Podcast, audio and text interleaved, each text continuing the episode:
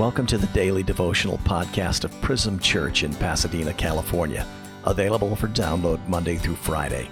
Hi, I'm Pastor Chuck Ryer. Our ambition is that this daily podcast will encourage you to set your mind on Jesus and reflect on God's presence in your life. As we study the attributes of God and meditate on the promises of His Word, our hope is that our souls would be refreshed and we begin to reflect these beautiful realities to those around us. September's devotionals will be written by the people of our congregation. This fall, we're focusing on the vision, mission, and values of Prism Church. Today's devotional was written by and will be read by Mich Bergesen. Mich is a good friend of mine, and he also is an elder at Prism Church. What is the gospel? It's the good news of Jesus, Savior of the world, through whose death and resurrection we're reconciled to God by believing in him. John 3:16 is probably the best known verse that most Christians have memorized. For God so loved the world that he gave his only son that whoever believes in him should not perish but have eternal life. It's both incredibly simple and incredibly profound.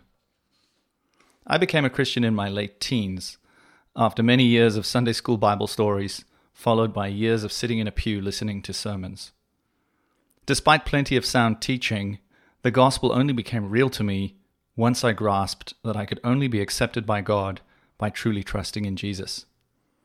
I had to stop thinking I could earn salvation by simply studying the Bible more and intellectually accepting what I read. No matter how much I applied my mind, I could never truly know who God is and how to be in relationship with Him. Ephesians 2 says, For by grace you have been saved through faith.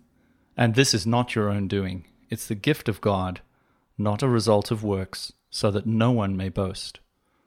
Looking back, I'm amazed all over again that God showed His grace by bringing me to believe in Jesus' death on the cross to pay the penalty for my sin. The gospel isn't complicated but it had to be written on my heart by the Holy Spirit. Titus 3 says, But when the goodness and loving kindness of God our Saviour appeared, he saved us, not because of works done by us in righteousness, but according to his own mercy, by the washing of regeneration and renewal of the Holy Spirit, whom he poured out on us richly through Jesus Christ our Saviour, so that being justified by his grace, we might become heirs according to the hope of eternal life. Every Christian knows that this is the essence of our faith, but it needs to be revealed to us, and it can't simply be learned by reading. The moment our hearts are transformed to truly believe the gospel is the point at which our Christian life begins. What I didn't appreciate in my teens is that believing the gospel was far more than a moment in time. I couldn't simply say I'd accepted Christ and now I'm saved, it's a one and done, and the gospel would make no further claims on me. I'm sure you've encountered Christians over the years who think this way, and many who no longer even see the need to be part of a Christian community. In one sense, we can rest on the completed work of Christ. As Jesus himself said on the cross, it is finished. He also says of his sheep in John 10 that I can give I give them eternal life and they will never perish no one will snatch them out of my hand. But our text in Ephesians 2 goes on to say for we are his workmanship, created in Christ Jesus for good works, which God prepared beforehand that we should walk in them. That's an incredible thought to me. Through the gospel, we are created anew in Jesus, united to him, inseparable from him. The power of the gospel transforms us to fulfill the purposes God designed for us. Over several decades of walking with the Lord, and sometimes wandering away from him, I've learned that accepting the gospel was simply the starting point, and I've had to come back again and again to the certainty of my salvation in Christ as the foundation that gives purpose, meaning, and hope to everything I do. The gospel is central to my human relationships too. Ephesians 5 instructs me as a husband to love my wife as Christ loved the church and gave himself up for her that he might sanctify her, having cleansed her by the washing of water by the word, so that he might present the church to himself in splendor, without spot or wrinkle or any such thing, that she might be holy and without blemish. And then Paul states this mystery is profound, I'm saying it refers to Christ and the church.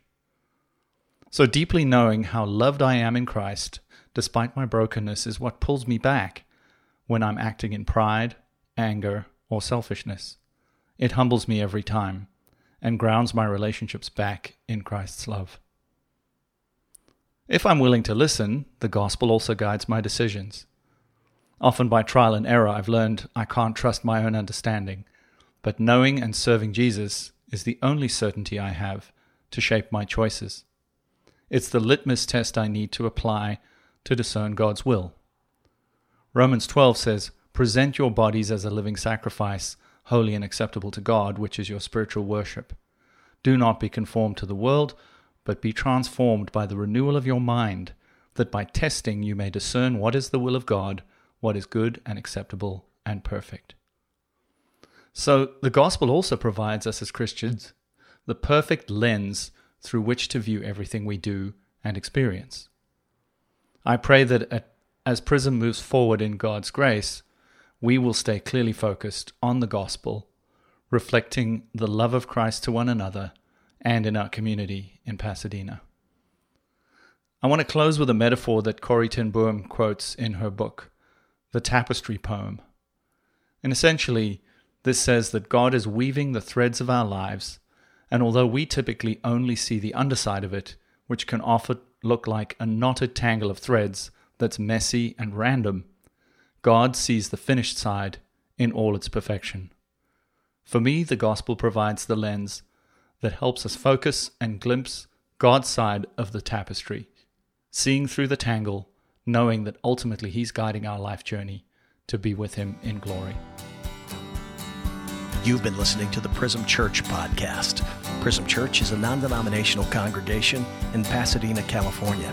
For more information, visit our website, prismchurch.com, or email us at info at prismchurch.com.